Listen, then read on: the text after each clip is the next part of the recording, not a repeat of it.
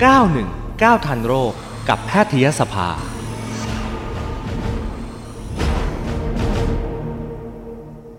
เอาละค่ะ เราจะไปติดตามกันเลยนะคะ เรื่องของเลือดออกในสมองค่ะคุณผู้ฟังนะคะ วันนี้เราจะพูดคุยกับรองศาสตราจารย์พิเศษนายแพทย์เมธี วงศิริสุวรรณนะคะ คุณหมอเป็นผู้ช่วยเลขาธิการแพทยสภา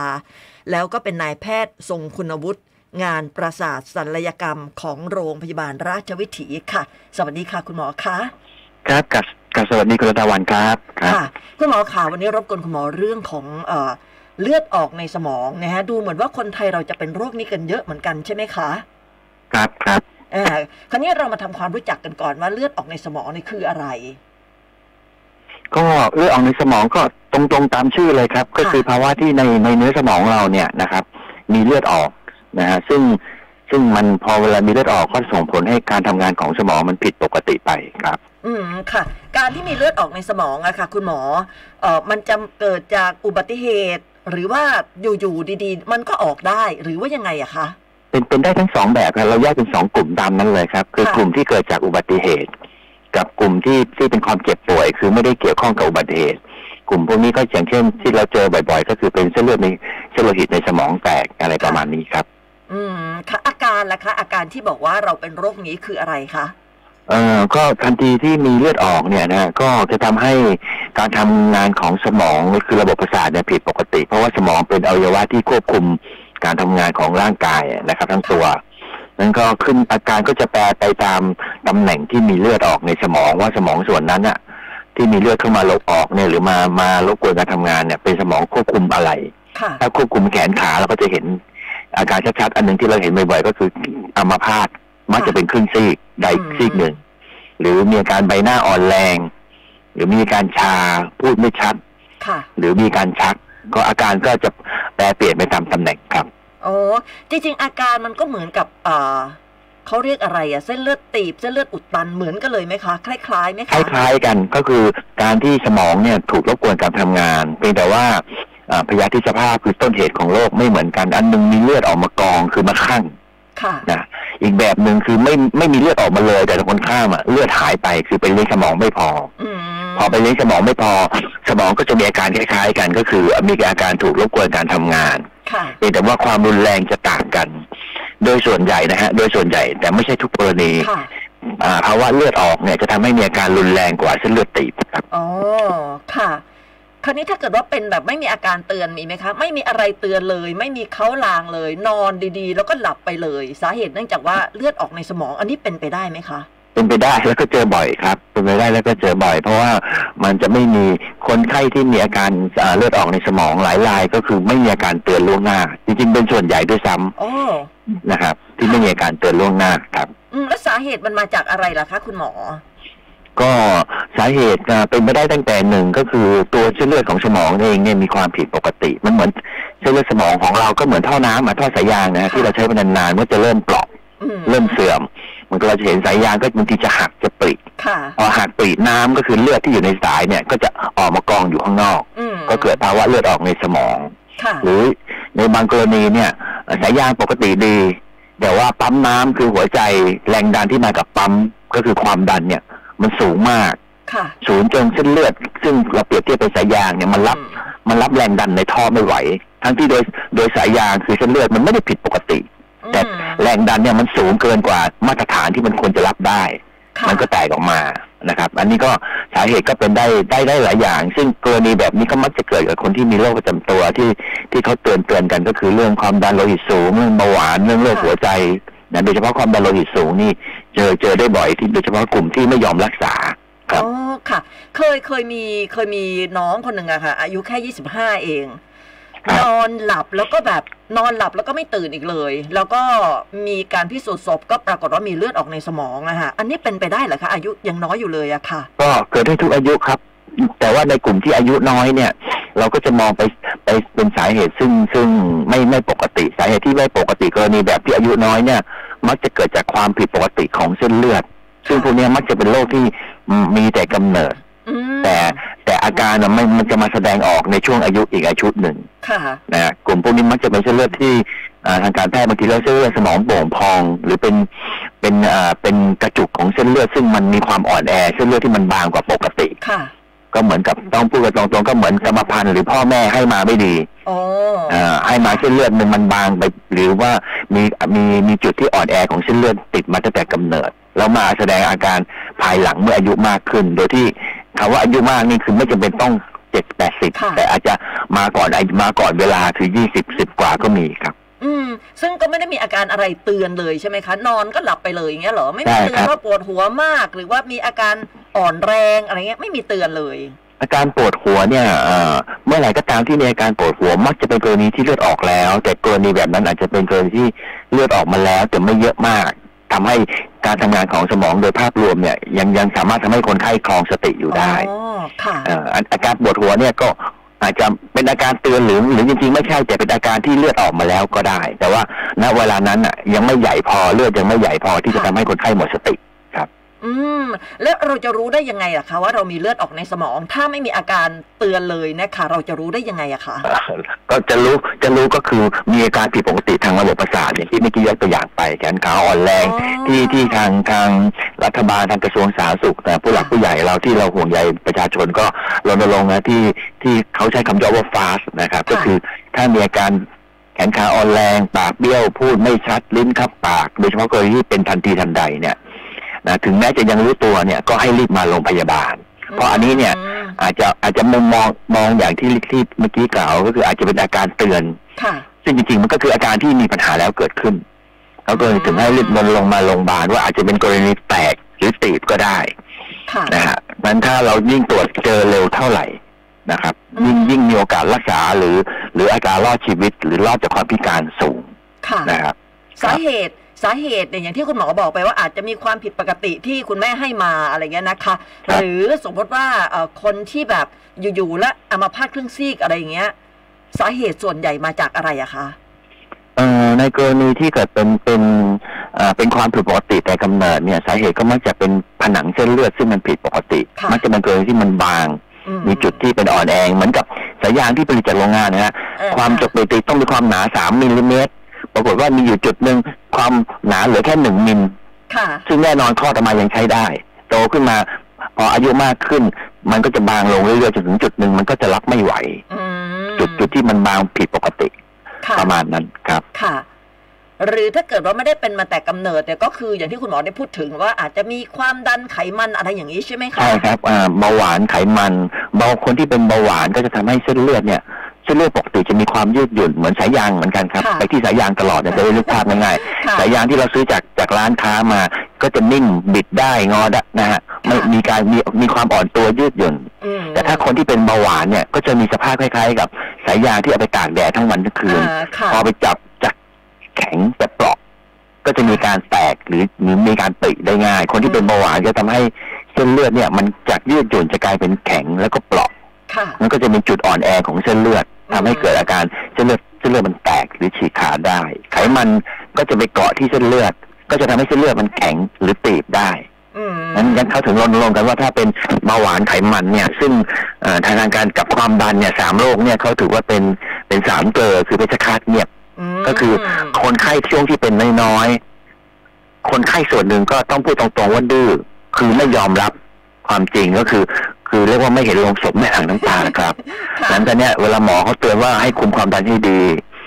คุมเบาหวานให้ดี คุมไขมันให้ดี เพราะว่าเมื่อไหร่ก็ตามที่เส้นเลือดมันเสียความยืดหยุ่น เราจะเรียกมันกลับคืนไม่ได้อีกแล้ว อ๋อ นั่นหมายถึงว่าถ้าสมมติว่าเอ่อเราเคยเป็นไขมันสูงเบาหวานหรือว่าความดันก็ดีเนี่ย ถ้าเรารักษาหายแล้วเนี่ยไอ้เส้นเลือดที่มันเสื่อมไปแล้วมันก็เสื่อมเลยอย่างนั้นน่ะเหรอคะ ถูกต้องให้เส้นเลือดมันเราให้กลับมาเหมือนเดิม ไม่ได้ก็เหมือนกลับไปที่สายยางครับ อ่าอ่า สายยางถ้ามันตากแดดจนเปราะแล้วเนี่ย ค่ะ อ่าคราวนี้กลัวละก็เอากลับเข้าบ้านไม่โดนแดด แต่มันไม่ทันเอ้ยมันก็ยังเปราะตรงนั้นก็ยังเปราะเพียงแต่ว่าจุดอื่นที่ยังไม่เปราะก็อาจจะเก็บไปได้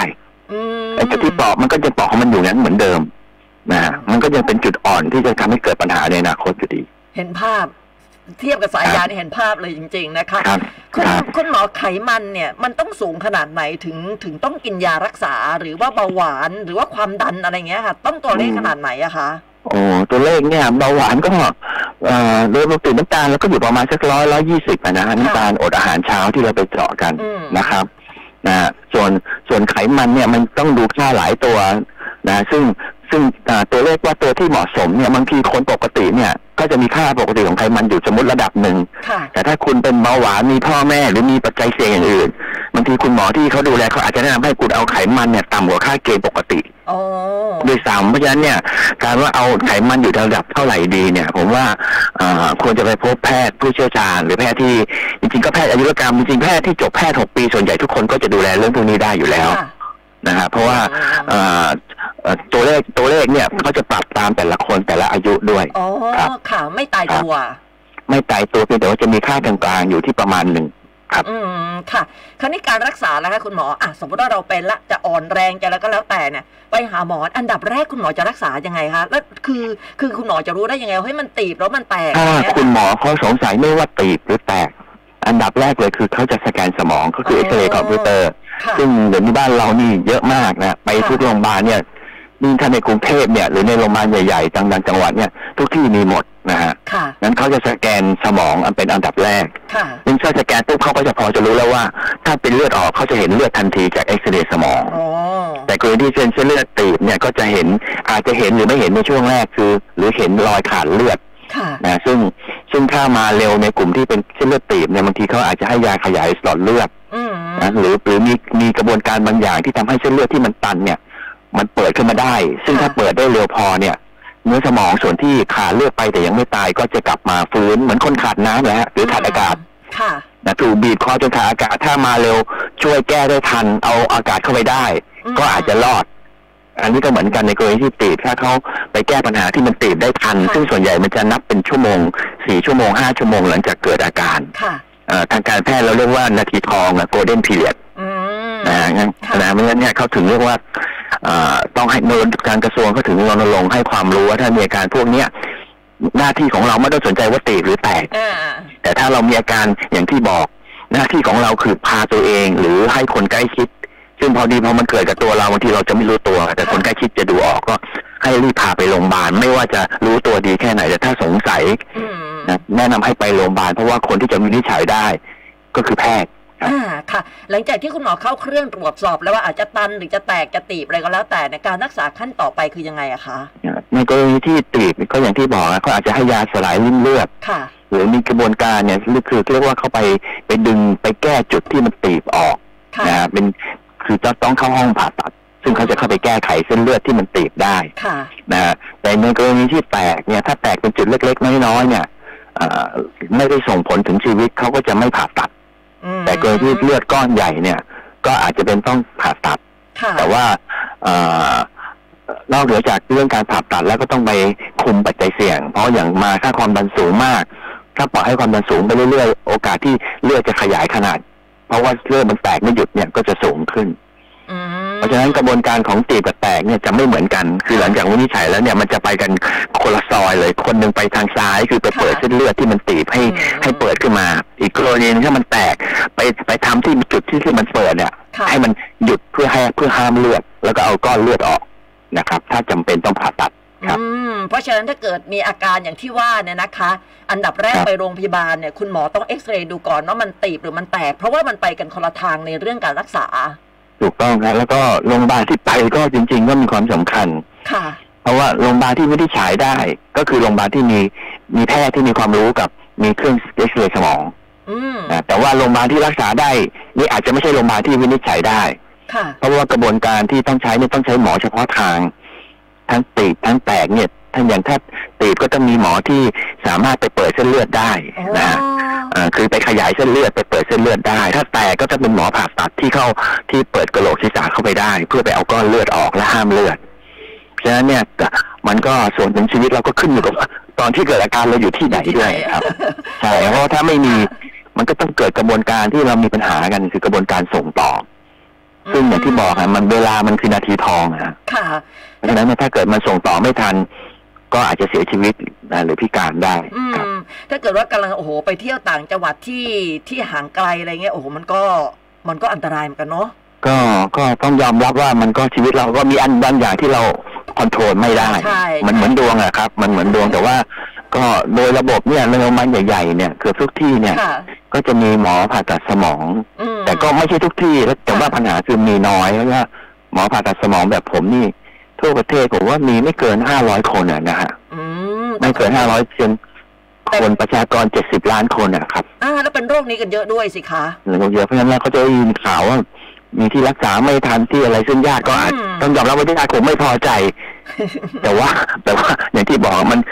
มันมันเป็นเรื่องจังหวะของชีวิตด้วย เอ ครับ อแหมถ้ามันไม่ทันจริง ๆ ก็ไม่รู้จะว่า ครับ ยังไงนะคุณหมอ เอาเป็นว่าต้องดูแลตัวเองเนาะไขมันความ ครับ ดันเบาหวานเนี่ย จริง ๆ แล้วมันมันเป็นโรคพื้นฐานที่ที่เป็นโรคที่เราทำเองอะฮะแล้วเราสามารถที่จะดูแลตัวเองได้ด้วย ใช่ไหม ใช่ครับ คะ การป้องกันสำคัญกว่า อืม เพราะว่าเวลาตีบหรือแตกแล้วมันเกิดอาการเนี่ย ค่ะ ถ้าเราอยู่คนเดียวเนี่ย ก็จะไม่เราจะช่วยตัวเองไม่ได้ ค่ะ เพราะเรามีอาการอ่อนแรงพูดไม่ชัดหรือหมดสติ อืม นั้นเนี่ยเอ่อต่อให้อยู่บางที อยู่ในกรุงเทพนะแต่ถ้าณเวลาที่เกิดเหตุอยู่คนเดียว หรือคนที่อยู่ข้างๆไม่มีความรู้ ก็ไม่ทั ไม่ น ได้นำส่งหรือว่าหลับไปเฉยๆอย่างเงี้ย อ่า ก็ทิ้งไว้ผ่านไปห้าหกชั่วโมง หลับไปตื่นมาเช้า ถึงจะรู้แล้วว่าว่าเกิดเหตุ อืม นะซึ่งส่วนใหญ่ก็จะไม่ทันครับ มันต้องภายในสี่ชั่วโมงเลยเหรอคะคุณหมอ ถ้าในกรณีที่เป็นตีบเนี่ยนะฮะคือขาดเลือดเนี่ยเอ่อโกลเด้นพีเรียดเนี่ยก็คือเวลานาทีทองเนี่ย ก็ประมาณสี่ถึงหก ค่ะ ในบางในบางตำแหน่งอาจจะยืดได้เป็นสิบชั่วโมง อืม แต่ส่วนใหญ่ก็คือหลักการง่ายๆ คือยิ่งเร็ว ค่ะ ยิ่งมีมีมีชาร์จมีโอกาสสูง อืม ส่วนกรณีเส้นเลือดแตก อันนี้เหมือนกันครับยิ่งนานเอ่อเลือดที่ข้างก็จะเบียดเนื้อสมอง แล้วสมองก็จะเสียหาย อืม นั้นพวกเนี้ยอาการทางสมองจะคล้ายๆกับโรคหัวใจ ค่ะ คือต้องรีบด่วนแล้วก็เร็ว อืม แต่ว่าปัญหาคือระบบอาจจะรองรับไม่พอ ค่ะ โดยเฉพาะบุคลากรคือแพทย์ อืม ที่รักษาเฉพาะเรื่องเนี้ย มันก็ก็มีมีจำกัดครับ ค่ะ คุณหมอแล้วอย่างนี้ถ้าเกิดว่าเรากลัวว่าเราจะมีร่องรอยของโรคอยู่ในสมองเราเนี่ย เราสามารถที่เอ่อยังไม่มีอาการแต่เราไปขอตรวจสมองได้ไหมคะ มาตรวจได้เพียงแต่ว่า ก็